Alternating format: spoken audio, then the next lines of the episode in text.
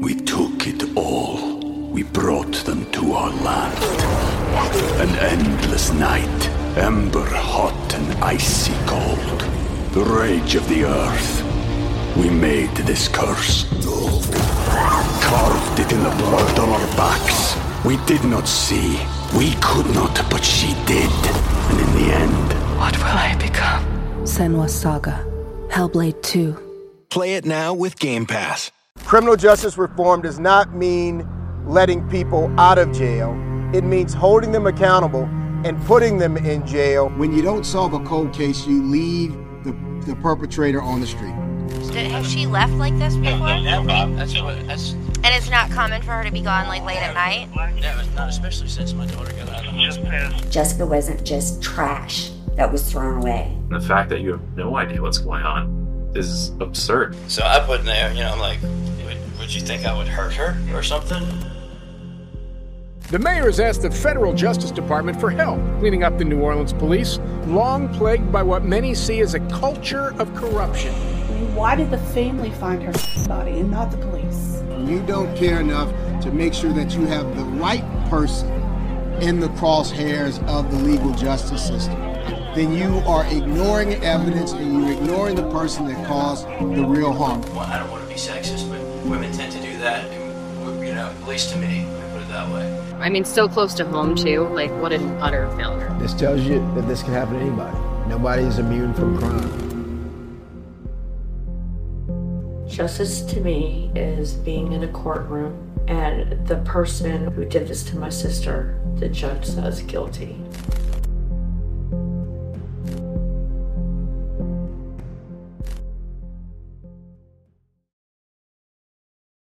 On today's episode of Mile Higher, Most conspiracy theories are. You can definitely mm-hmm. drive yourself mad going down the rabbit hole, right? oh sure, well, it starts making you question everything. It is one that took place back in the 90s and is still interesting to this day. Danny Casolaro, I mean, I think he would want to at least leave it behind if, if that was really the case for someone else to pick up on. well, again, you got to remember he's receiving these calls and death threats, and I'm sure he he thinks he's being watched. Although there is some evidence, convincing evidence for as well. So it's tough. It's it's honestly unbelievable what the American public didn't know in the 1980s. Yeah, well, especially before the internet, before it was Right. Easy. Well, how would it, people even know that this existed? exactly. And they still don't know what happened to it to this day.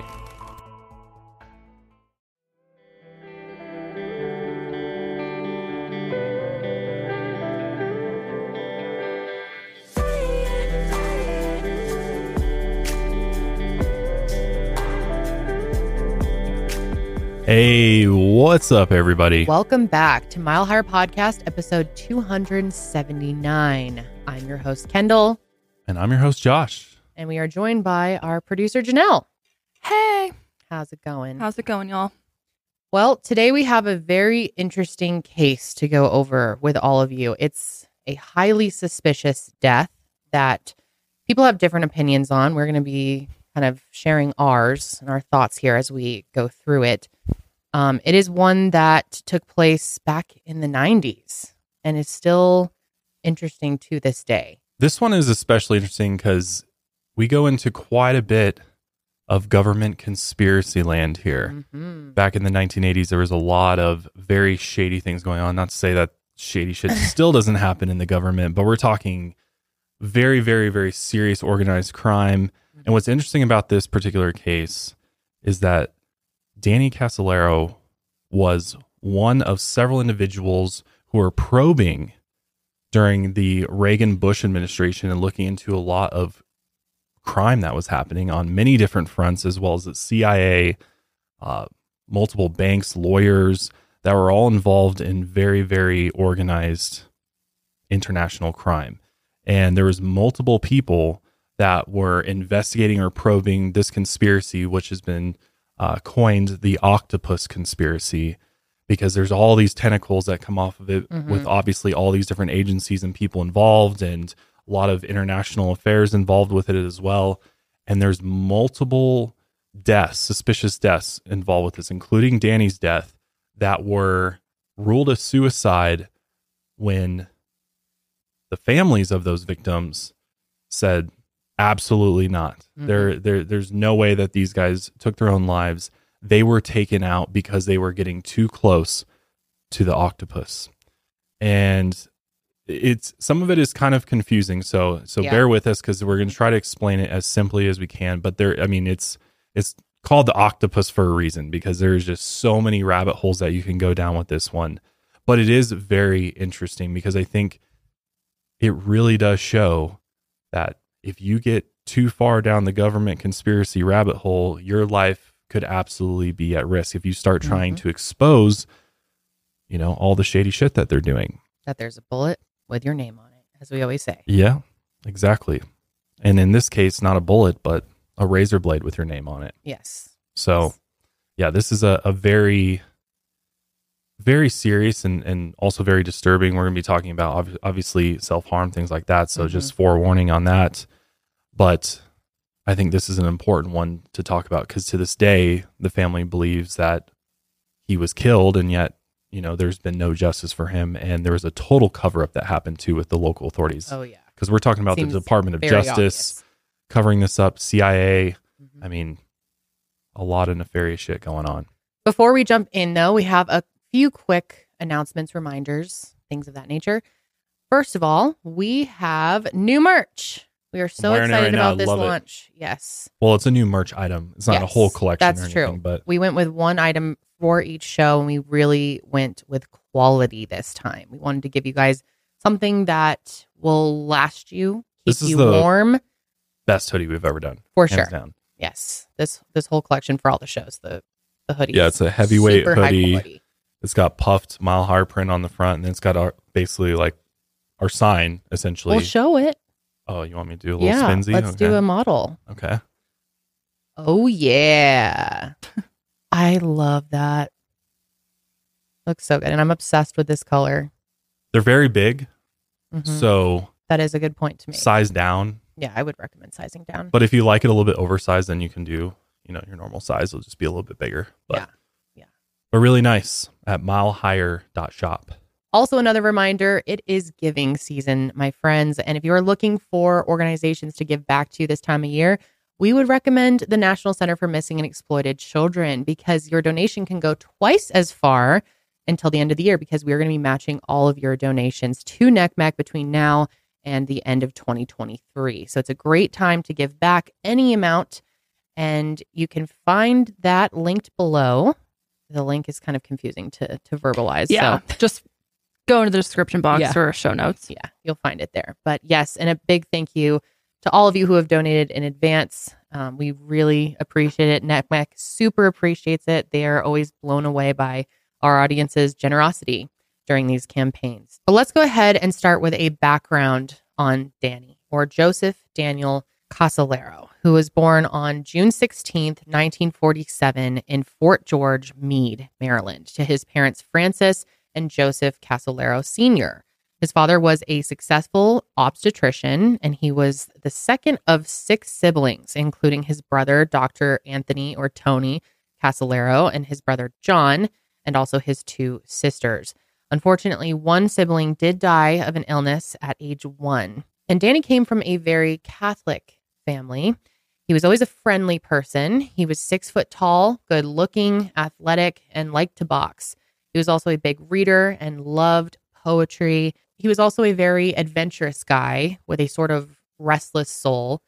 And he was ready to get out of suburban Virginia and see the world for himself. And he was also the romantic sort. He thought of himself as sort of a Gatsby like figure. In fact, he loved that book and he loved quoting it. He was also very charming and very suave with the ladies. And he was an all around cool and charismatic guy. He liked hanging out in bars, he liked women, Hemingway, and more than anything, he loved his friends. In the late 60s, at age 17, his younger sister Lisa died of a drug overdose, unfortunately, in Haight Ashbury. And they were apparently never able to determine whether her death was an accident or a suicide. And the family believes that Lisa did die by suicide. And this event made Danny even more anti suicide. And again, his family was very Catholic. And as many of you know, suicide is considered a mortal sin in Catholicism. So Danny graduated from Providence College in 1968, and from there, he hit the ground running with his writing career. He went back and forth writing both fiction and nonfiction pieces, including two books and a slew of articles. And two things to note here it appears that Danny sort of talked a big game, but sometimes didn't deliver and may have overstated his resume at times. He also had a solid right wing bend to him. Danny lived in Fairfax, Virginia, a DC suburb, where he raised thoroughbred Arabian horses and also worked as an investigative journalist. Danny was married to his wife, Terrell, who was a former Miss Virginia for 10 years. They had one child together, a son named Trey, and unfortunately, they did end up getting divorced towards the end of the 70s. She moved to Florida, and Trey stayed in Virginia to live with Danny.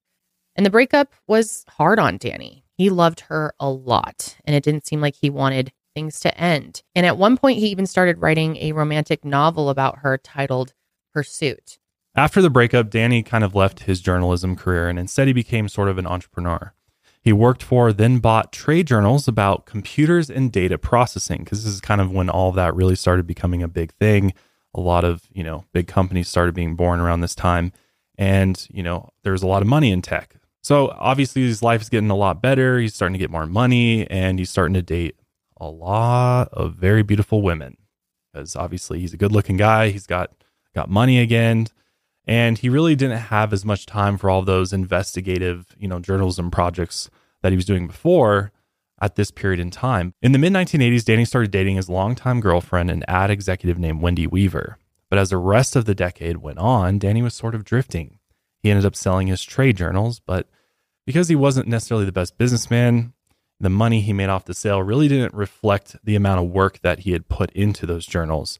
And this deal left Danny with some bitterness, and he internalized a lot of this. And when he knows that his morale had taken a hit, he was under a lot of pressure to succeed in a high achievement environment, which he was in. And at this point, he really kind of realized, you know, I need something big. I need a big project to revitalize him and something that he could really be proud of. And it had to make up for that bad business deal he had just gotten out of.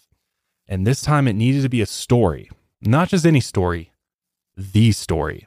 And this motivation led him to what Danny called, quote unquote, the octopus, a supposed conspiracy so elaborate and dangerous, a story so big that it ended up being the last project Danny ever worked on.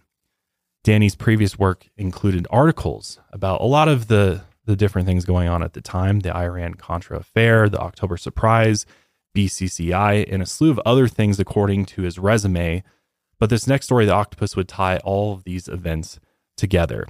So, you know, obviously none of us were around in the 1980s, so I didn't really know, you know, I didn't really pay attention in history class either, which at this point I wish I had. But just to give you a little brief summary of like what these things he was looking into were. So the Iran Contra affair was a secret U.S. arms deal that took place in the 1980s that traded missiles and other arms in order to free some American hostages being held by terrorists in Lebanon.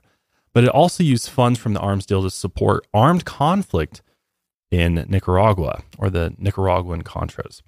The controversial deal and the ensuing political scandal threatened to bring down the presidency of Ronald Reagan.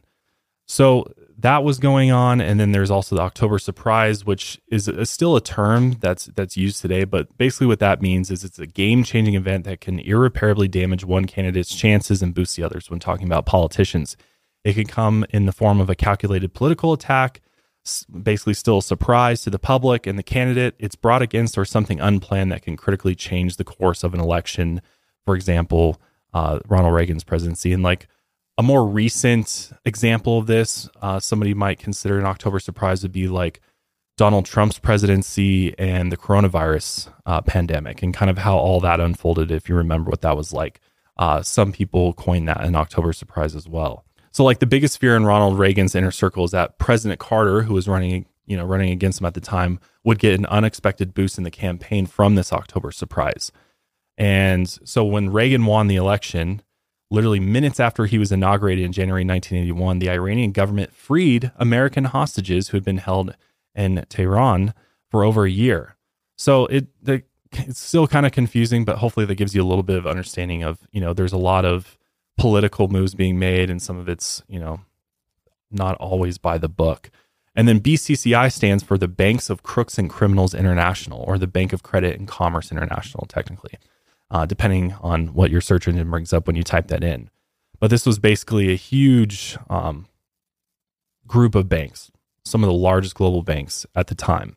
They had 22 billion in deposits and offices in 72 countries, and you know these banks were involved with a lot of nefarious activities and so that's a whole other story in itself. But mm-hmm. these are all things that Danny was looking into. So this leads us to the next big story he was looking into called the Inslaw case. So, like we mentioned before, Danny owned trade journals related to computers and data processing, and this work earned him many contacts in that field. And one of those contacts was able to put him in touch with a couple by the name of Bill and Nancy Hamilton. Now, the Hamiltons were the founders of a software company named Inslaw, I N S L A W. Inslaw developed a program called PROMIS, or P R O M I S, which stands for Prosecutors Management Information System. It was an information management system designed for law enforcement to use in case management and record keeping. Now, PROMIS at this time was very revolutionary in its design and its application. It would allow data to be shared among different agencies way easier than it could be shared before. It was originally designed for prosecutors' offices to track street crime, court hearings, you know, who showed up, where and when, stuff like that. Because as you can imagine, a lot of that was manual before that. So the US government was very interested in this PROMIS software. They wanted to use it not just in prosecutors' offices, but in all sorts of different government and law enforcement agencies. They're like, oh, this mm-hmm. could this could be really good. Yeah. So in 1982, they inked a 9.2 million dollar deal with Inslaw and PROMIS would then be installed in 20 U.S. attorney offices and 70 more if the first 20 went well. But the implementation of this software had problems from the get go. Two years into their three year contract with Inslaw, the U.S. Department of Justice started withholding millions of dollars in payments to the Hamilton's company. They're just like straight up not paying them, which these lack of payments ended up forcing them into bankruptcy. And it turns out that this was all a plan. It was by design that they did this. The Department of Justice was intentionally playing a cat and mouse game with Inslaw, trying to send it into bankruptcy so they could buy the company in liquidation. So they were literally bankrupting it yeah. so that they can then go buy it and then do whatever they want with this software. How insane. Which is, is crazy. Yeah. And then on top of that, it was illegally selling the software to different US agencies like the CIA and NSA. And we all know that especially before Edward Snowden came out and, and spilled the beans on the NSA, I mean, back in the day, they used to do I mean, and I think they still do, just in different capacities. Well, but I think they've just gotten better. They've gotten better it. at hiding it for sure. They were pretty sloppy back then. But I mean, probably were, worse now. They were doing all kinds of crazy shit back then, though. I mean, of course, it's it's honestly unbelievable what the American public didn't know in the 1980s. Yeah, well, especially before the internet, before it was Right. Easy. Well, how would people even know that this existed? Exactly. This episode of Mile Higher Podcast is brought to you by Huggies Little Movers. And Josh and I love Huggies. We love Little Movers, especially now that we have a little mover. And let me tell you, friends, she is on the move. And Huggies knows that babies come in all shapes and sizes, and their tushies do too. So, Huggies' best fitting diaper is their Little Movers with its curved and stretchy fit Moms know that there's nothing worse than an ill fitting diaper, especially for your active babies. And we love Huggies because we can rely on them to keep our baby covered while she's moving around. And Huggies little movers are curved, so our baby feels comfortable no matter how much she's moving around. And like I said, she's moving around a lot. And they also offer up to 12 hour protection against leaks, which is a game changer, especially because our daughter normally sleeps 11 to 12 hours a night and her huggies have never failed us. There has seriously never been a night where we go in and there's a major leak going on or, you know, something else. And it's really, really nice to just have that peace of mind that she's covered. She's not going to be uncomfortable and wet during the night, and we're not going to have to wake up to change her. So get your baby's butt into Huggies' best fitting diapers. Huggies Little Movers, we got you, baby. But there's more. Inslaw discovered that Canadian authorities were using the PROMIS software, but the company had never licensed the use of the software to the Canadian government. So that means that they had gotten it from somewhere else. It was alleged that the people in the Reagan administration were selling off illegal copies of the software to anyone willing to pay for it. The Hamiltons hired investigators, and in March of 1990, they introduced them to Ted Gunderson, former FBI agent eh, turned freelance conspiracy investigator. Ted said he had some information on the DOJ theft of PROMIS. But the problem was, Ted was not the most reputable guy. He was involved in pretty much all conspiracy theories at the time, including the Satanic Panic, and he ran with another shady guy named Michael Riconosciuto. This Michael guy also claimed to have inside information about PROMIS. So basically, like whistleblowers, Yeah. um, is what we're talking about here. Michael himself was a very interesting character, to say the least. He claimed to have worked for the CIA on many top secret projects. And in 1973, at age 25, Michael was sentenced to up to two years in prison for drug manufacturing. To be more specific, he was arrested for manufacturing LSD, MDA, and PCP in a sketchy underwater lab below Seattle's Duwamish River. Which I think kind of the implications of this is that he was working for, you know, he claims he worked for the CIA. And if you remember a lot of the CIA programs at the time, around that period, you were talking MK Ultra. Mhm. Uh, there's a bunch of other projects that were basically experimenting with these psychedelic drugs. So the way I kind of put together is potentially Michael was manufacturing these drugs for these clandestine groups to use in their experiments or whatever they were actually researching at the time or using against the you know their enemies or whatever so their Yeah. spy operations And of course, Michael said the whole thing was a setup. He claimed that gangsters forced him to manufacture these drugs. At his trial, Michael's father claimed the whole thing was a misunderstanding and that he was doing underwater research on pollutant cleanup. i love that Yeah. That's such so far from the other alternative here Yeah. he's just underwater doing research for pollutant. He said that the DOJ put secret back doors into the distributed software that allowed the US to spy on its users. So essentially, if they gave Canada PROMIS, they could use the program to covertly spy on them. which this is also sketchy and Yeah. when and when you know it's a lot harder to do this today but back when you know computers were really starting to be a big thing and there's a lot of people didn't really understand how software worked and Mhm. you know they didn't have the the experts to know how to and you know analyze the software to make sure there was no you know compr you know the software wasn't compromised in any way so of course the DOJ this all makes sense to me it's like they found the software they're like this is great. We'll use this to spy on everybody that we want to and they'll think we're just helping them by selling them this license for the software. Yep. yet they're literally stealing it from uh, the family that created it and bankrupting them so that they can then just give it to whoever they want and then they can alter it as well. Like like they took the software and then created those back doors so that you basically have remote access or you know you're being fed information about what's happening inside the software without the other person knowing it is is, is the general gist of what a backdoor is um, in a in a software application but a really smart idea highly illegal though but this was this was the department of justice at the time Oh, yeah. Now, the proceeds from the Inslaw sales were being used to fund covert operations in Nicaragua, Central America, and the Middle East. And so Michael submitted his sworn affidavit to the House Investigative Committee looking into the Inslaw scandal. And within a week of that submission, DOJ agents arrested him for manufacturing crystal meth. And this obviously damaged his credibility and made it harder to nail the DOJ for what they did to Inslaw. which again was he really doing these things that he was being accused of or was this just how they they managed to get him locked up and get him him to stop stop talking about and revealing all of these all this discrete information about all these crimes being perpetrated by the DOJ at the time and he would argue that yeah I'm being silenced essentially but And he could be right. Mhm. Yeah, I'm curious to hear what all of you think about that. But the committee did have someone who had unimpeachable credibility, and that was Elliot Richardson, the Hamilton's lawyer and former attorney general under Richard Nixon. Elliot had actually resigned in 1973 because he didn't want to participate in the cover up of the Watergate scandal. which smart move on his part Yeah. not to get involved in that He said that there were clear signs that the government was involved in some sort of corruption and cover up job. What do you know?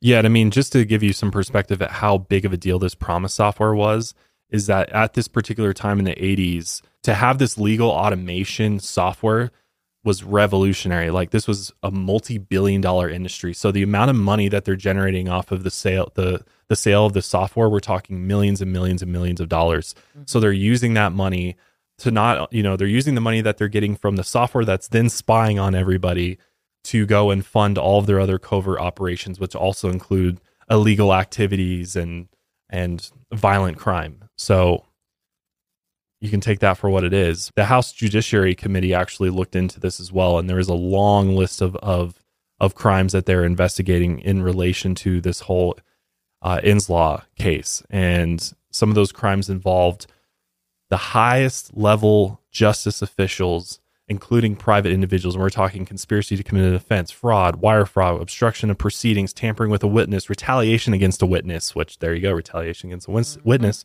What does that mean? Perjury, interference with commerce by threats or violence. So, receiving stolen goods, I mean, racketeering. I mean, we're talking high level organized crime going on here. So, obviously, whenever you deal with organized crime, it's a very, very dangerous world. And there's obviously people who protect those, you know, organized criminals.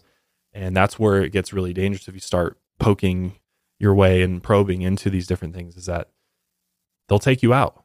And, Yeah. and that's just a fact. So Danny believed that this Inslaw scandal wasn't just some sort of standalone event. He really believed that the people in the Department of Justice who orchestrated it were involved in a much larger conspiracy. This larger conspiracy was really an umbrella of smaller conspiracies connected to make one giant one. This network, again called the Octopus. According to Danny, the Octopus was an international cabal of people of influence and power operating outside of the public sphere. These individuals were involved in things like drug trafficking, murder, political espionage, arms dealing, biochemical warfare, politics, money laundering, and that's just a few. The Inslaw case was just one tentacle of this metaphorical octopus, and Danny made it his mission to identify other tentacles in order to connect them all back to the head. That's a bold, uh, bold mission there. Because if the octopus theory turned out to be true, then this would no doubt be an extremely dangerous mission for him. The Inslaw case itself was a big scandal, and it seemed likely that Danny would run into some trouble if he started digging into things that the Department of Justice wanted to keep secret. So, taking on the octopus was something he believed could cost him his life.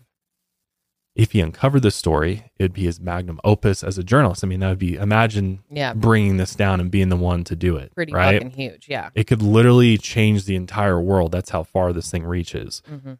But with something this serious, there would definitely be people looking to take Danny out before he's able to expose the truth on what's going on. But that again is all assuming that this whole theory is in fact true. But regardless, taking on a story like this would be enough to drive any sane person mad, as most conspiracy theories are. You can definitely drive Mhm. yourself mad going down the rabbit hole, right? Oh, for sure. Well, it starts making you question everything. Right. Nothing feels real anymore. And it just keep most of them just keep on going too. Yeah. and you're like by the end of it you're like what's what's real anymore? What's life anymore? I mean Am you question everything. Yeah. Yeah. a vanity fair journalist and a friend of danny's said that the inslaw case was enough to drive a sane man to madness if not suicide. That's an interesting and kind of eerie quote. But danny spent hundreds of hours working the phones note taking digging looking for sources and he became a full-blown conspiracy theory researcher it started to consume him. And his friends did start taking notice to how it was really affecting him mentally and physically.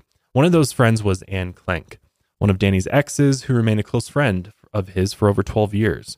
She thought that ever since Danny started working on the story that something about him was just different. He had changed and his demeanor was more grim because that's the other thing too is like it gets pretty dark in some of those Oh, uh, yeah. conspiracy holes for sure, you know.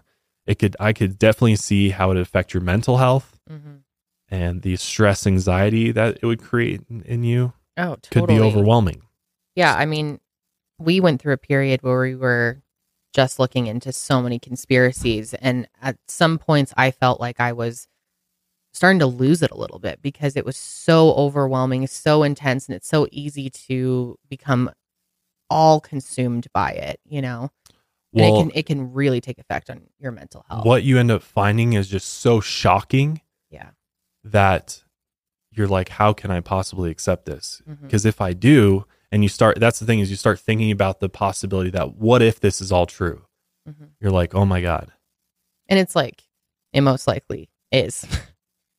There's a good majority of it that absolutely could be. There's also some of it that seems, eh, maybe, yeah. but maybe not as well. But it, again, when you're in the, the thick of it, and imagine consuming yourself day and night, every single day, Yeah. in this world. That's heavy. So one night, three weeks before his trip to Martinsburg, Danny asked her, quote, Will you kiss me when I'm dead? That's a very weird thing to say. According to Danny's brother Tony, Danny was going through financial issues in the months before his death. He had taken out two loans to finance his book on the octopus. But shortly before he died, he got word that his requests for more money were denied. This is important to remember.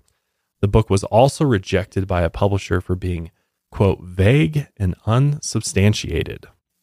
So that gives you a little bit more insight into what he's working on. Danny was clearly very worried about this. He wrote to his agent, quote, In September, I'll be looking into the face of an oncoming train. What will I do? Days before he died, he told his friends that he was about to break a story uncovering a massive government corruption scandal. He told his family that he had been getting death threats over the phone and that he was in danger. Now, these calls would come at random times, sometimes in the middle of the night, and the caller would threaten Danny's life. Danny's housekeeper could also verify that these calls did come in, since she had actually picked up the phone once or twice to answer those calls. The housekeeper says she picked up one of these calls hours after Danny died, which at the time she had no idea that he had died when she answered this call.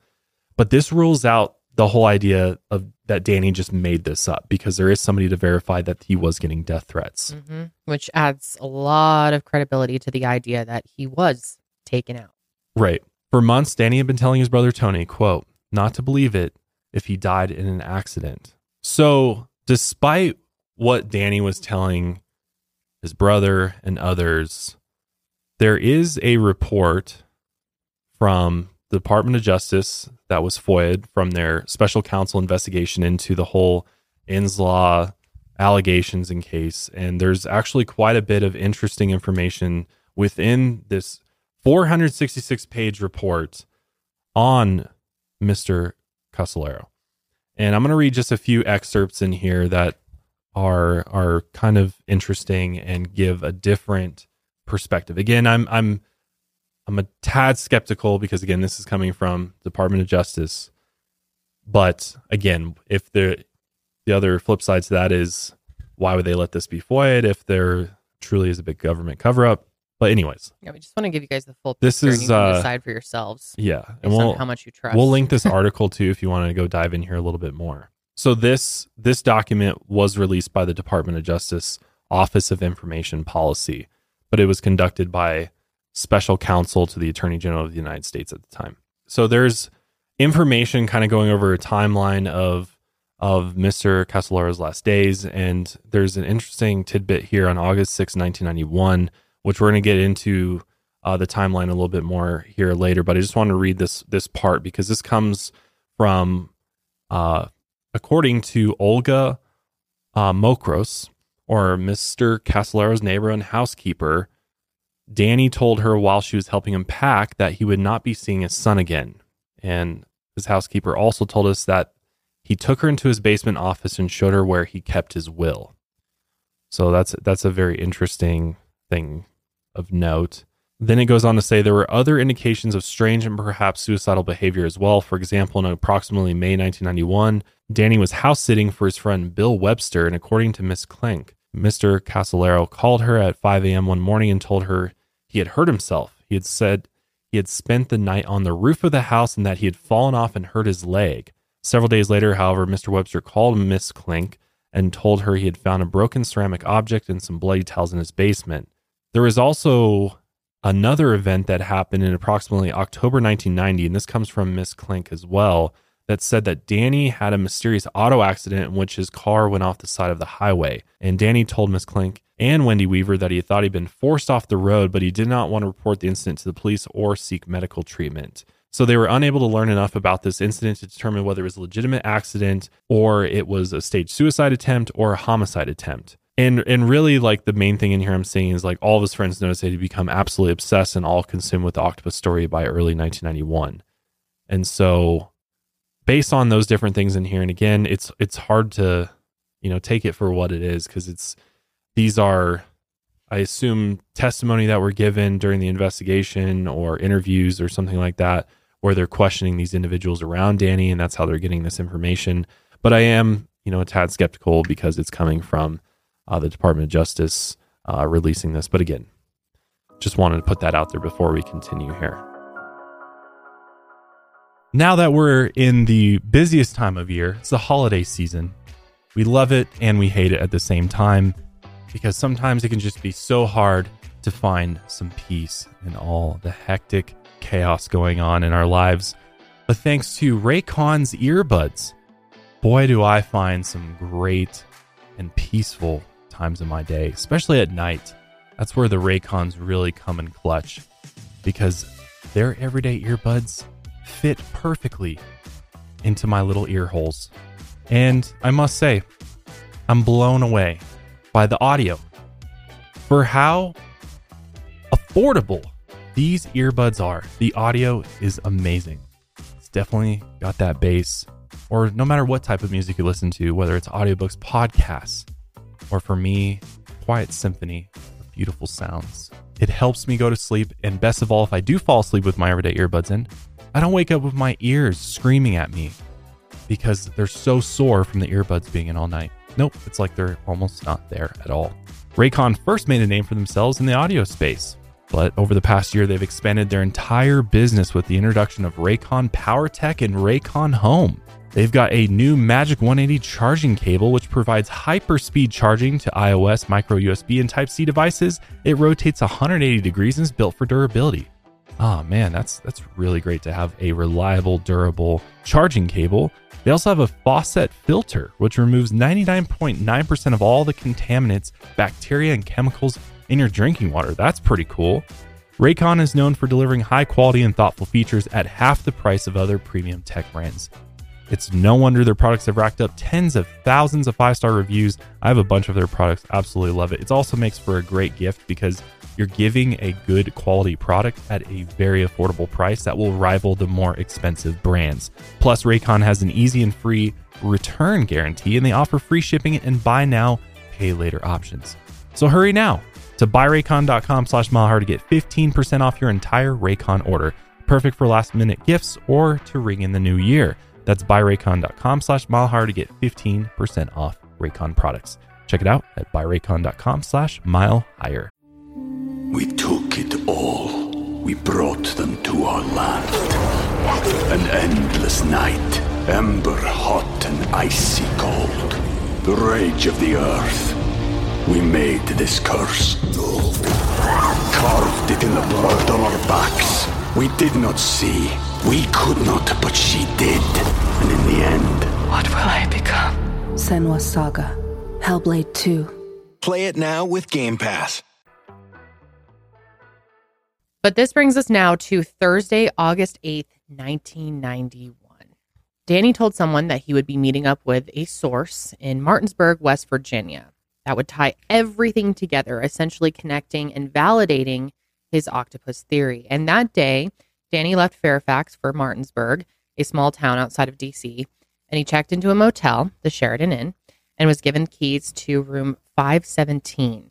In his room, he dropped off his stuff, you know, freshened up, and then left for dinner. Danny spent the next three and a half hours eating at the Stone Crab Inn.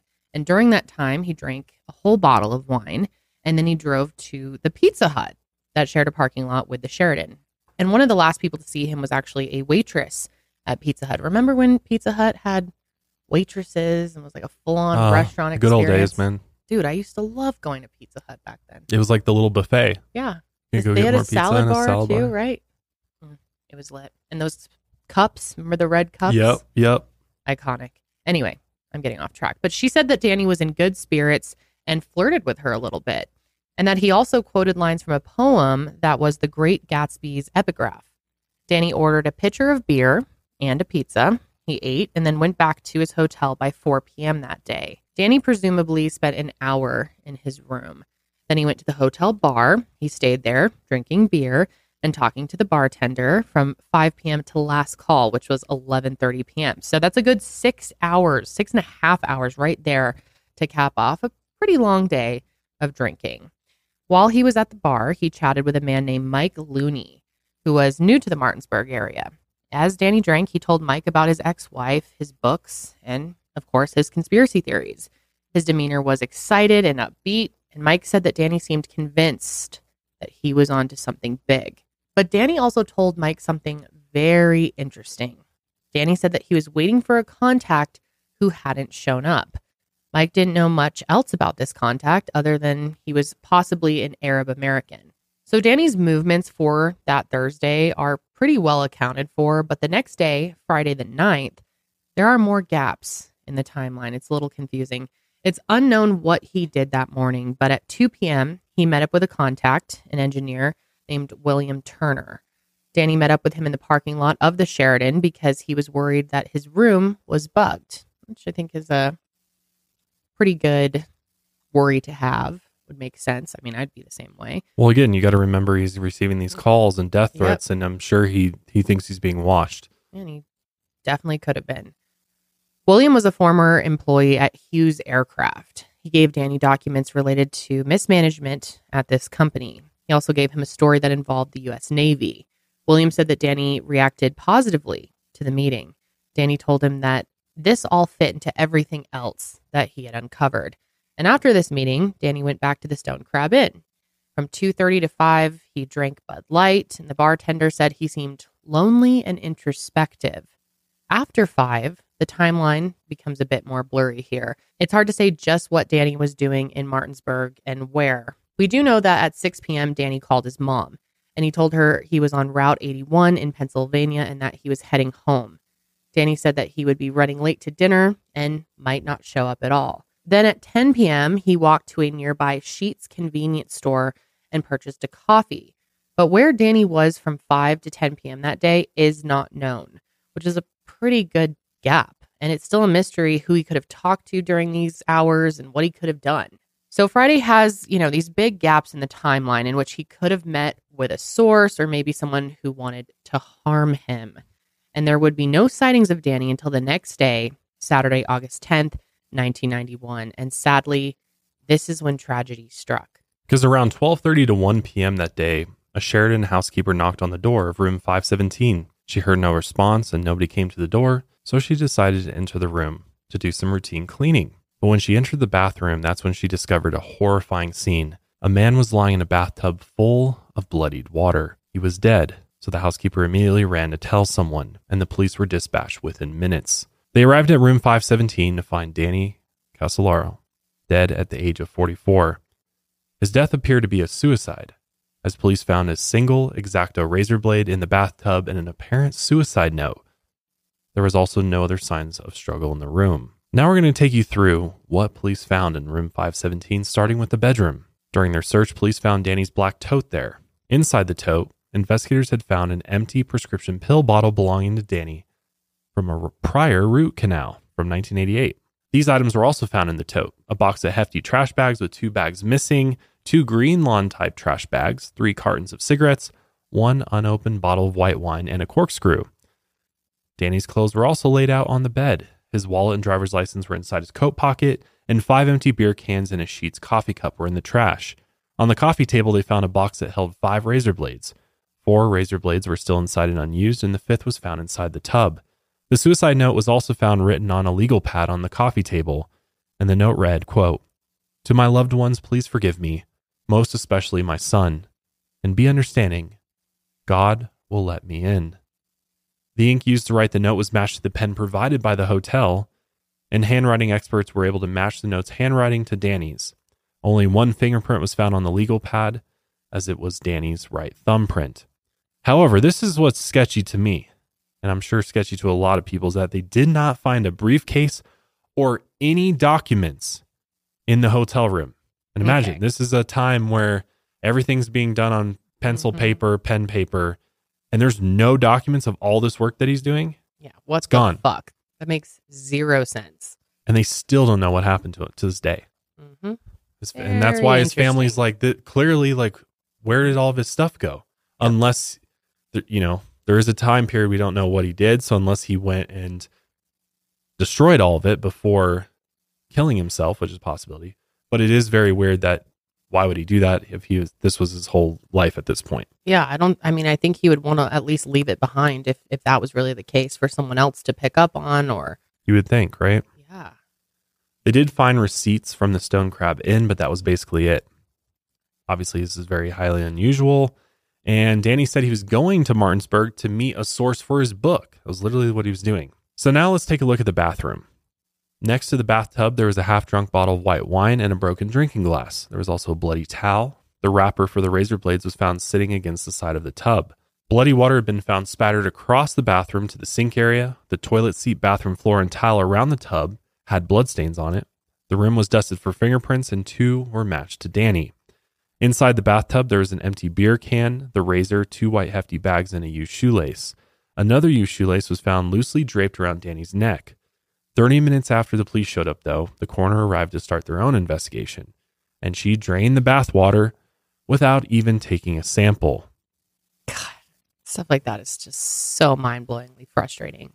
So quickly, I do want to mention in the, in this particular report, the special counsel one I was reading from earlier on page 409 in the second paragraph, Anne Klenk and Danny had actually discussed uh, killing themselves via a trash bag, apparently, or Danny had discussed that with her. So, you know, the signs point to Danny having the trash bags as as potentially a backup plan, or you know, it was just there if he needed it. Because the way that he did die, as it appears here, again, we don't, I guess we don't really know for sure. But Danny was found nude in the bathtub. His wrists had been slashed 12 times, eight on his left wrist and four on his right wrist. And one of the cuts was so deep that it actually severed a tendon.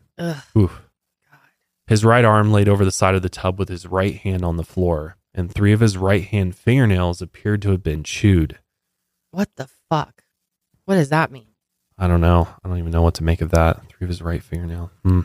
Coroner Brinning then classified Danny's death as a suicide. I mean, they have all the evidence, I guess. There, they have the suicide note, so that's that's what they ruled his death as. Police searched his car, but they didn't find anything unusual. The Martinsburg police had locked the door to the room, but again, the scene was never formally sealed. It was never truly treated as like a crime scene. They never considered the possibility that maybe this was a staged suicide. Which I mean, this happens all the time, where police come in and if they feel like it's a suicide, or even Yeah. the the coroner is like, "This Jumps is a suicide," they jump to that conclusion without considering somebody could stage a suicide scene, or there could be some forced suicide going on or something like that against his will type of thing. I mean, it's very sloppy. So later that day, Danny's body was transported to a funeral home in Martinsburg, and Coroner Brenning spent two hours examining his body and took a blood sample from his heart. She also asked for next of kin to be notified. And before Coroner Brenning left the funeral home, the home's owner asked if he could embalm the body. Brenning said that she was releasing the body to the funeral home. No autopsy would be conducted because this was a suicide, and the body could be embalmed. She said the cause of death was blood loss. But Danny's family was not notified about his death until two days after he was found dead. Two days. and not even given the option of not embalming his body so that an autopsy could be done. And not only is embalming a body before an autopsy can be conducted and without notifying the family extremely sketchy, but it's also illegal in West Virginia. There are some possible reasons for this. Maybe the funeral home thought they were doing the family a preemptive favor in a way, or they didn't Mm. want to work late. Could be that. Good one. No, this is uh screams cover up to me. Yeah, that's that's definitely the way I'm. I mean, they're doing something illegal. You you don't think that they knew that they were doing something illegal? They're a Yeah, funeral home. They probably do this deal with this all the time. I do think so. It's like, oh, let's hurry this along. hmm And the Fairfax police reported that they couldn't get a hold of next of kin at 5 p.m. that day. And this was before Danny was embalmed. So this was actually technically legal because funeral homes can embalm a body if no next of kin can be contacted. But Brenning should have obviously waited to get the okay. Yeah, that's not a lot of time. No. I mean, as we know, other corners keep bodies for a very, very, very long Yep. time Yep. before anything happens. Mhm. So it Seems highly unusual. legal or not, I'm, I'm calling calling bullshit. This is sketchy, man. As you guys know, Josh and I have a lot of pets. We have 10 animals, and they are all mammals. And we have three cats who we love. We've had them for over 10 years. And over the years, we have tried every brand of litter out there, and it has been so hard to find the best litter that is not going to stink up our house. Yeah, or make me cough out my lungs because Yeah. when I'm scooping it, I'm getting blasted by all the dust from it. Mm-hmm. Nasty, man. That is until we found Pretty Litter, and now we can never go back to any other type of litter because Pretty Litter instantly traps odor. They drop a bomb, it's almost as if it never happened. It's Because it traps those odors in that ultra absorbent, low dust, lightweight crystal litter. It's beautiful, honestly. When it comes out of the bag fresh, I often gaze into the litter box at just how beautiful it is as the light reflects off the crystals. It's this white. I don't know. There's just something, uh, something so satisfying It's about pretty. pouring out a new bag of, of pretty litter. And what's great is one six pound bag works for up to a month without clumping. That means no more wasting litter. And cats hate clumps. They do. But for us, the reason above all else that we love Pretty Litter is it gives us peace of mind, especially now that all our cats are are they considered seniors? They're all over. Yes, they're all I seniors. They're all on senior food now. I'm in denial. Yep. But yes, one of our cats is about to turn, I think, 14. Yes, 14. Cannot believe that. And so obviously we're worried about their health. And Pretty Litter's crystals change color to indicate early signs of potential illnesses in our cats, like urinary tract infections, kidney issues, and more. That's super nice because cats are not great about like letting you know No, what's going like on with them. they- They'll just hide and Yep, they're designed to, to keep that from you. So Like this that. gives you a visible indicator. Yep. And obviously it's a little bit harder for us with three. You know, we have to do process of elimination Mhm, sometimes to figure it out. But luckily all of our cats are healthy and we haven't had any issues. But it's nice to know pre-litters got our back. And Pretty Litter is convenient because it ships right to our door, so we never run out and we don't have to lug those huge kitty litter Oh, bags. big heavy boxes. Yeah, into the you know, from the store to our car and then into the house, and then it stores easily in our house because it's so small. So that's why we count on Pretty Litter to keep our house smelling fresh and clean. And you can too. Go to prettylitter.com slash milehigher to save 20% on your first order. That's prettylitter.com slash milehigher to save 20 freaking percent on your first order. Check it out, prettylitter.com slash mile higher. Terms and conditions apply. See site for details. But the Fairfax police actually didn't make much of an effort to contact next of kin. Of Oh, course, what do you know? They literally went to Danny's house, knocked, and left a business business card when nobody answered. And that was it. And if they had just looked in the phone book for a few seconds, they could have found his brother, but they literally dropped the card off and gave up without trying. And they said they just couldn't find anyone. After two days had passed since Danny's death, finally, Martinsburg police did what the Fairfax police should have. A Martinsburg PD sergeant called Tony, who was with his mother, and gave them the news. And his mother's first reaction when she heard the news, and this is a quote, was, They've killed him. And Tony asked the police over the phone why they were just now being notified. And the sergeant didn't know why. He said that he just thought the Casolaros had already been notified. Which I, I can imagine this was probably a very difficult conversation to have because Tony's pissed. He's like, why am I now just hearing about this? But ultimately, Fairfax was the one that fucked up and they didn't actually notify anybody. So, mm-hmm. of course, Martinsburg has to do, you know, do the hard work and be like, well, we don't know why either. They just, something happened on their side, but, you know, we're here telling you now. Mm-hmm. So, yeah, I can, I, I can only imagine how pissed Tony was and what that phone oh call Oh my was like. God. And of course, Tony asked about Danny's investigation and all of those papers he had with him. And the sergeant didn't know what he was talking about.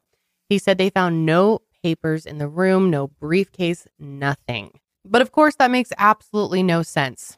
Where was his briefcase filled with files? You know, Danny had been working on this case for so long and it was his life. And of course, he had files on him. So where were they? And Tony informed the sergeant about death threats against Danny. So an autopsy was arranged in West Virginia, and the autopsy was conducted by the state medical examiner, Dr. James Frost. He said that Danny's body did not have any trauma or contusions that would indicate a struggle. The autopsy found Danny was in the earliest stages of multiple sclerosis. And it's unknown whether or not Danny actually knew about this at this time, but based on everything we know, probably wasn't aware. They also did some urine tests and they found trace amounts of tricyclic, antidepressants, Tylenol, Vicodin, and alcohol, which was at 0.04 in his urine. Again, these are all trace amounts, and the blood sample taken from his heart did not have traces of alcohol in it. However, the pill bottle found in his room was likely the source of the Vicodin and Tylenol traces. The tricyclic antidepressant could not be traced, and Tony said Danny's medical records show no indication he was prescribed anything for depression. The open bottle of wine was tested for drugs and came back negative. The state medical examiner ruled Danny's manner of death as suicide and the cause of death as exsanguination, or aka blood loss. He estimated the time of death between 7 and 8 a.m. on Saturday, August 10, 1991. He said that Danny likely lost consciousness between 5 to 8 minutes after cutting himself and died within 15 minutes. As soon as Anne Klenk found out that Danny was dead, she raced over to Danny's basement office and she found five boxes of octopus related notes inside and took them. It was actually a promise Anne made to Danny that summer. Again, multiple times, Danny told Anne that if she'd heard he'd met with an accident, aka foul play, to make sure, quote, I got that shit out of there. Anne kept the boxes with ABC's Nightline for safekeeping, and the family allowed a group of journalists to pore over the files. This is what one reporter has to say about them. They said they didn't find hard evidence or solid research to back up the octopus theory. Instead, they found a lot of news clippings. The reporter wrote, quote, there were stories on drug running, on the sales of arms to Iraq, on arms technology transfers. The stories could have easily been contained in a file labeled Major American Scandals 1950 to 1991.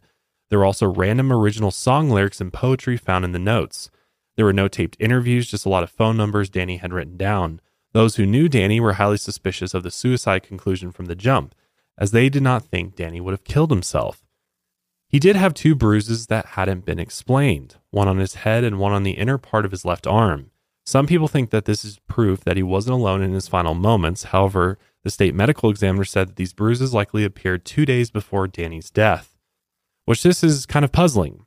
Bruises are easy to acquire during day to day life, and often we don't remember how we got them because, you know, you hit your head getting into the car, bump your arm or leg or whatever on a table, furniture, and you just forget about it.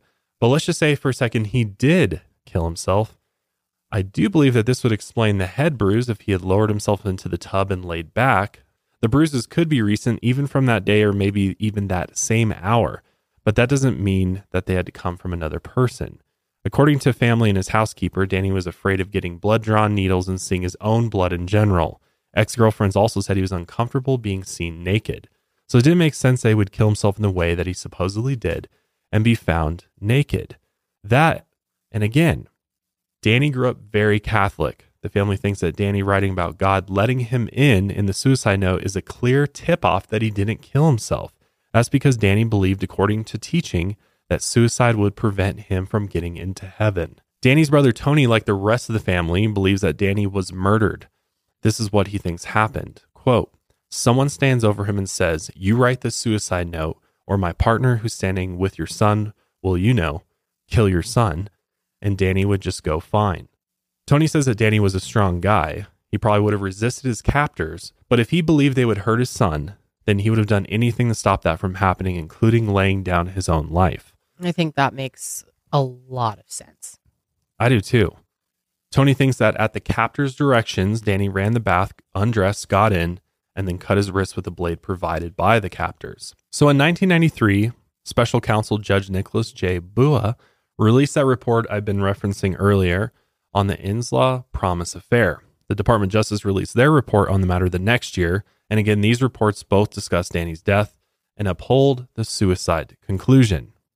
Yeah, this is incredibly weird. So, at Danny's funeral, a decorated military officer with a man in plain clothes approached the coffin, and the military man placed a medal on Danny's coffin, saluted, and then walked off. And later, after the funeral, all the attendees who knew Danny said they had no idea who this man was. And that was like 50 people Yeah, or so. They really said weird. no one knew who he was or why he's there. And saluting him, it's so bizarre. So, My m- here's my one thought to that okay. is potentially this guy was a contact of his that we just didn't know about. You know what I mean? He did have a lot of contacts, you know, whistleblowers and people Yeah, yeah, within yeah. the government that maybe he never wrote their name down and nobody had ever met him or knew he'd talked to this person other than him and he showed up because it's like why else would he put a medal on his coffin if they weren't close in some way i mean that's you know or it's government saving face trying to look like they care i don't know I don't know. I think I weird. think the first idea is much more spot on, and it de- definitely makes you think. Why is he saluting him? It's almost like thanking like him. you you did Yeah. did good service here yeah, yeah and that he knew that he lost his life right because of that. for the cause you know, hmm that's kind of what I took away yeah from that. i feel like it was so one of his whistleblower contacts probably though Mhm. So Danny was buried at the Columbia Garden Cemetery in Arlington, Virginia. In 2008, Danny's cousin Dominic Orlando wrote a stage play about Danny titled Danny Casolaro Died for You. And in 2017, so pretty recently, FOIA requests revealed long hidden information related to the investigation into Danny's death. An FBI task force was assembled to look into Danny's mysterious death in 1992. These task force members had been questioning the conclusion of suicide and thought the case needed to be looked into further. that's interesting Yeah, that the fbi even looked into it hmm They're Hmm. like, what the fuck? And this had to be a pretty high level of doubt because it was unspoken that the questioning of the official conclusion was a risk to their careers. So even the FBI was like, "The fuck, we got to look at this. This Yep. is something's not right about this this death." There also was the fact that in 1992, around the time that the FBI investigation began, they were telling Congress that they weren't investigating Danny's death, which, as we can see, clearly isn't true. Multiple different people used FOIA to request these FBI files on Danny in February of 2016. The FBI acknowledged that month that they had about 1,380 pages in his file and would release them. But instead, interestingly enough, they only released 29 Hmm. pages from the file. Hmm, yeah, very weird. Again, in June, FOIA requesters asked for the full file, but the FBI again acknowledged that they had 1,380 some pages on Danny, but of course, they still did not release them. And finally, in July, the DOJ gave a mind boggling explanation for why the files weren't released. They said that the files were missing and had always been missing. Funny how it works. They're like, Yeah. oh, we can't find it. It's funny how it's two different agencies kind of like pinned Yeah. against each other. It's like the FBI saying one thing, then the Department of Justice saying another thing. And it's like, you know, so often we're always questioning is is it a lie or are they generally that disorganized and disorganized and incompetent that they actually do Lose lose? shit, yeah. Which it does happen. It happens in cases all the But time. But out of thirteen hundred files, Yeah. they only have or pages, they only have twenty nine left. Mhm. Come on, man. yeah, that's I mean, I wouldn't put it past them, but sketch, that is screaming very- cover up. So the FBI literally said twice that they had the files, and then the DOJ just said, "We don't have them." yeah, I don't know. It this just leaves me with more questions than answers, honestly. Yeah, I think everyone feels like that. But ultimately, let's just discuss a little bit, kind of wrap up our thoughts here Yeah. on on Danny's suspicious death because it's one of two things: either Mhm. he took his own life, or he was murdered. And there are, you know, there are there's evidence kind of backing up both of those. I think I can disprove the evidence against, or not. I can't hundred percent disprove, but I have a theory as to Mm-hmm. what happened, especially with this special counsel report, because I find it very, very convenient that all of a sudden they have all this information proving that this was a suicide Mhm. after this this report comes out. And they've already been they already were doing this. I mean, I can go look and see what the Department of Justice was involved in and witness retaliation against a witness is one of the things. Tampering with a witness. I think they tampered with the witnesses in this case. I think Ann Klenk and all of them were intimidated into giving them the information that they wanted to back up the story. It's like you don't comply, yeah, they're you're like, tell us, like Danny. right? Tell us that he was depressed and that he was talking to you about Mm-hmm. all of these things. Maybe, just your theory. Yeah, it's just my opinion, But but, I, I mean, I agree with you. I'm very sus. So let's let's talk about the suicide theory here. So his family says that Danny wasn't depressed. However, we do know that people are often good at hiding depression. sure. sure. It happens often, especially family that, you know, doesn't see them as often. And if Danny was having suicidal thoughts, knowing his family was very anti suicide and, you know, he also had his own feelings about that, that may have caused him to feel shame and want to hide that from his family. So that is a possibility. And his drinking was clearly ev- heavily elevated in those last 48 hours, which is a concern. And on Friday, the bartender said he seemed lonely and introspective. So you can't ignore those facts. It also does seem really odd that if this was a murder set up to be a suicide, that the method would be to cut his wrists. And Tony's theory is that someone told him to get into the tub and cut his own wrists. And this sounds incredibly involved and weird. Not out of the possibilities, but it, it is strange, right? Wouldn't an easier method would have been to have him hang himself instead? The perpetrator would be relying on the victim to cut deep enough and then have to sit there and wait for him to die. It's just strange. Well, and I thought he was scared of needles and seeing his own blood. So Yeah, this is yeah. a this to me doesn't add up. This But method. if you are being threatened with your son's life, you're going to do anything right as a parent. which i think is a very real possibility here that that's he was being forced to do this Mhm. Because it's the most convincing in their eyes. Because i mean think about it from a professional assassination point of view.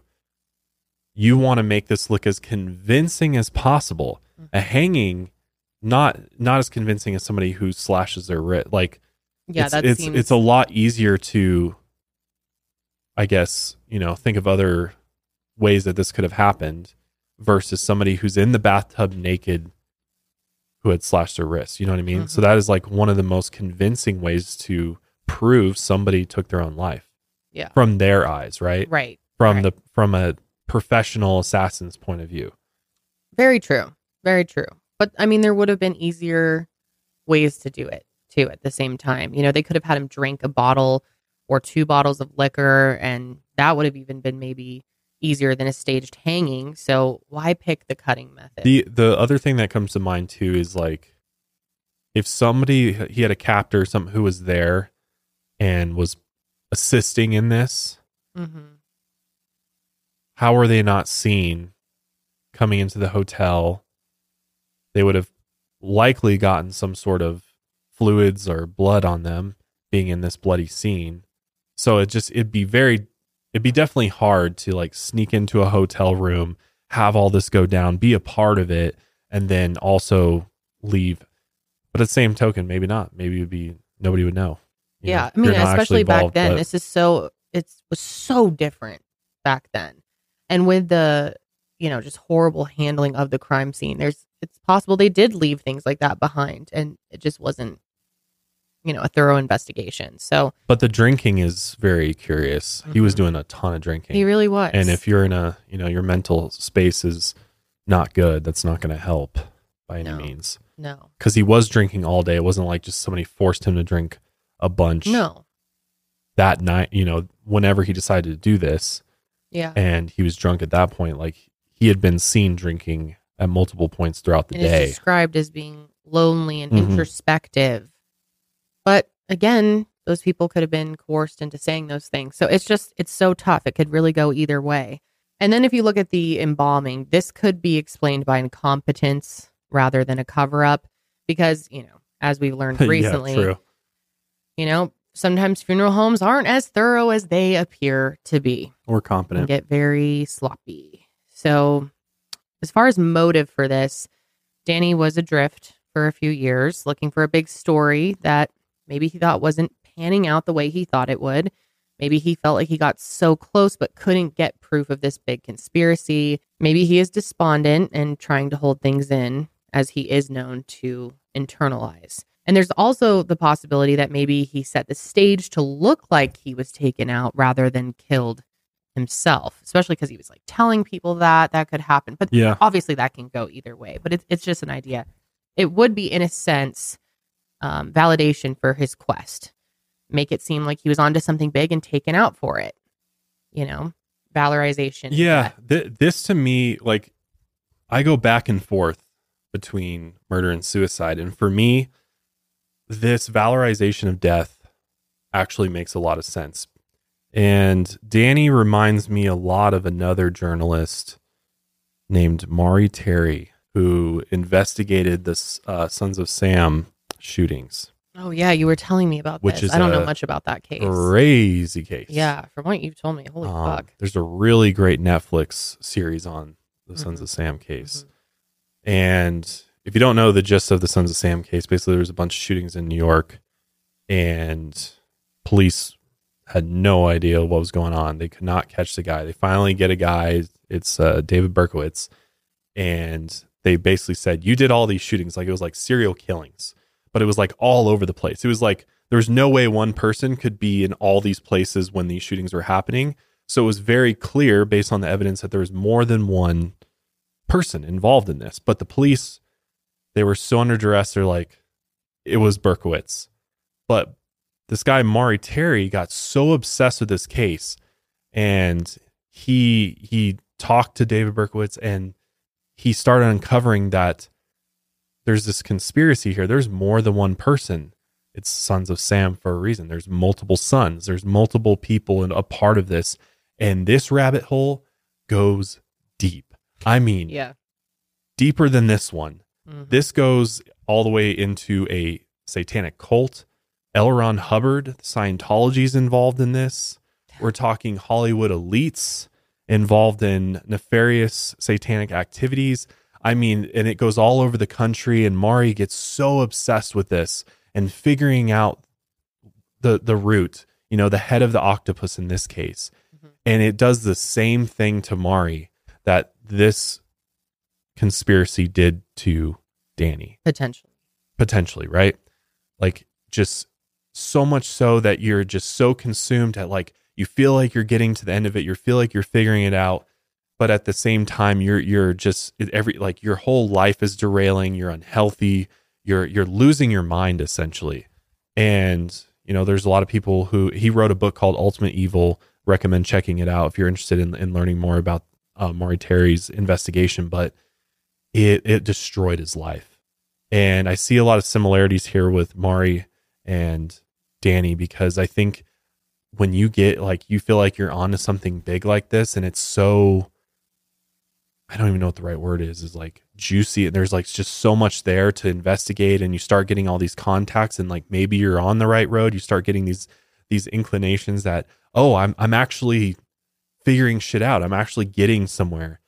And then when you get to the end of that road and it sort of just ends and you don't figure out what happens, it leaves you completely mad, frustrated, depressed because you're like, I just spent all this time and effort and mental energy, physical energy to investigate this, and I'm just at at the end, and there's nowhere else to go. Yeah. And I think that's a possibility with Danny is that he just got to the end of the road, and potentially he's just like, I can't do. I'm just so depressed. I'm just so like I've compl- like basically ruined my life in doing this. I ruined my you know relationships, my personal relationships, and and it's just like there's no way out at that point, which from that lens makes a lot of sense Mhm. That and instead of just taking your own life and uh, that's how everybody remembers you why not take your own life in a way that makes people believe that this conspiracy you were working on was what ended up taking you out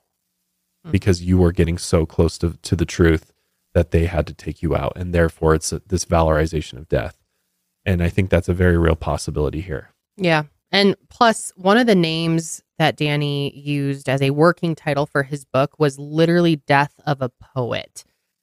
So that's interesting to note. And the note was short, but he can't bear not to say anything to his son, even if he's staging things. He would rather his Catholic family believe that he was murdered than right killed that's himself. true that that could have been the reason too Mhm. maybe he's just like i don't want my my family to have to deal with the fact that they think i'm in hell you know what i mean Yeah. i didn't make it into heaven And it just validates everything that he was working on. You know, if he felt like, I don't know.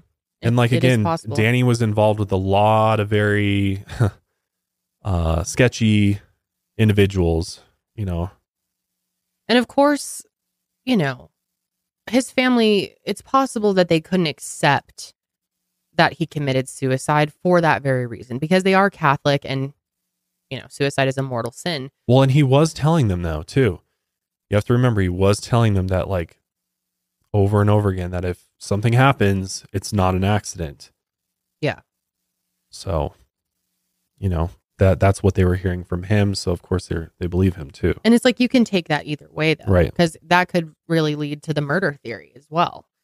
So which which we've already kind of talked about a lot of this cuz it's like you know, why why not stage a suicide otherwise with a gun hanging and I mean again Mhm. it's just not as convincing as somebody slashing their wrists. But I could Um, totally see that he would have killed himself because it would be easier for his family to believe um, that he was murdered Right. instead of taking his own life because then they would think that he's burning in hell for the rest of eternity.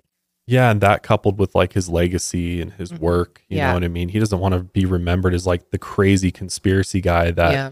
that wasted his life chasing something that never existed in the first place, right? Mhm. Yeah, there definitely are a lot of things that lend to that theory. There's I'm not saying that I believe it. I'm not. I'm not even really sure what I believe to be honest. But It is, you know, there I mean again, the the main thing that I go back to the murder theory is because there, you know, there's been at least four other deaths, suspicious deaths surrounding the octopus Mhm. theory Mhm. of individuals similar to Danny who had been probing various aspects of this octopus conspiracy who also suspiciously died and they they ruled them as suicides as well. And all of those victims' families also believe they were murdered as well. Yep. Could it be the same situation as Danny where it's just like this is you know, it's the opposite side. They were chasing something they would never find and when they found out it wasn't there, they just couldn't take it or is there something more here? And there's uh there's actually a case called the Octopus Murders, which I won't even get into today because it's a whole other rabbit hole, but that might be an interesting one for us to dive into. but it kind of it though. definitely plays off this but Mhm. a whole family was executed by uh, this ex-military guy who was a mafia hitman so and he was intertangled with with some of these agencies as well. So there's definite like there's definitely sketchy shit going on. Totally. and i don't think it's out of the realm of possibility that this was a some type of hit put out on danny by organized uh, c- criminal because they do exist. And you know they just ruled it a suicide to hopefully cover it up and sweep it under the rug. And they went and actually when they went they either fabricated the things that are listed in this this special counsel report or they went and actually and told the witnesses they're like hey this is what we need from you to in order you know we need you to tell us exactly this. And that's what they gave them was no he was depressed he was suicidal and these are the things that i observed of danny. And that's how they came to that conclusion. So it's it's i mean it's a conspiracy. So it's always hard to know what to believe but i think it's good to keep an open mind on it because you just never know at the end of the day. And again i'd like to we only have 29 pages from that that report or the 29 files. So what what's going on there? So still lots of questions. Who is giving the death threats? So if danny was right about the octopus theory then there's no doubt that there would be very powerful and dangerous people who would stop at nothing to silence him. And i think there's other evidence to reflect that that is true in this case and other cases especially surrounding the octopus theory and just government corruption in general. I mean we see it all the time and you know there's so many other stories out there of individuals who who have crazy stories about being intimidated by you know men in black or government officials or you know random people who just show up at your doorstep. So you know it's definitely a slippery slope if you start going down down the government conspiracy rabbit hole on on all sides really but we want to know your thoughts on this one i know we just hit you with a lot of information it's a lot to digest um, we'll definitely leave some of the the reports and stuff that we were referencing in this below for you to take a look at if you're interested I'm And curious, Josh. What's your? Where do you lean? i'm still at the end of the day i'm going to go with murdered Really? i think you i think a hit was put out on him yeah I I lean that way too. Although there is some evidence, convincing evidence for suicide as well. So it's tough. I I really don't know. I think the investigation was so botched too. That yeah well they hard to- rushed it they yeah. you know, quickly were like, all right, mess. clean it up, Mhm. suicide, Yep. embalm him, Yeah. good to go. You know what I mean? It was very Yeah. quick. There's a lot of like coincidences here, if if that's what they are. Yeah. That mm, fishy and to me. Why would the FBI and DOJ not release those files? Yeah, that's what I'm saying. Is like, why not release all of that? If Who- it's not a cover up, if it's not sketchy, Mm-hmm. then just release all the files. And maybe there's really not much to make of it, but the guy at the funeral who saluted him and gave put the medal, that's so weird to me. But I don't know. That's weird. And the fact that all of his files were missing from his hotel room. Yeah, that's- he literally that's went to meet with somebody on a book, and all of the files that he had are gone. Yeah. disappeared. Yep. He could have he could have destroyed them. There is time that he could have done that we, we didn't know about. Yeah. But why would he do that? That's a huge thing that leads me to it reminds murder. me of Nikola Tesla, so true. right? Yes. The FBI came into his Sweeped hotel room, up. stole all of his shit, and then denied. They're like, oh, Yeah, no. and that was uh, they just disappeared. Donald Trump's uncle, right? Yeah, it was like one of his uh, I can't remember his his name. Will you look relatives it up? who was the uh, worked for the alien uh, Alien property custodian. alien property custodian office at the FBI. John Trump, I'm pretty sure it is. John yeah, Trump. it's John Trump. That's who Yeah. it is. Yeah, Which is such a weird connection. I know, too. right? It's very interesting. I mean, there's so much sketchy shit. That talk happen- about these things conspiracies, happening man. all I mean, the it's time. just so weird. Yeah. it's Yeah. hard not to be be uh, a conspiracy theorist. I feel like when it comes to the government, man, there's just so much. Well, let us know your thoughts, guys. We always love to hear your, you know, conclusions and opinions on these things and and why. So let us know. But yeah, that's going to be it for us today. Thanks again for joining us for another episode of Mile Higher, baby. We'll see you guys next week. And until then, Keep on taking your mind a mile higher.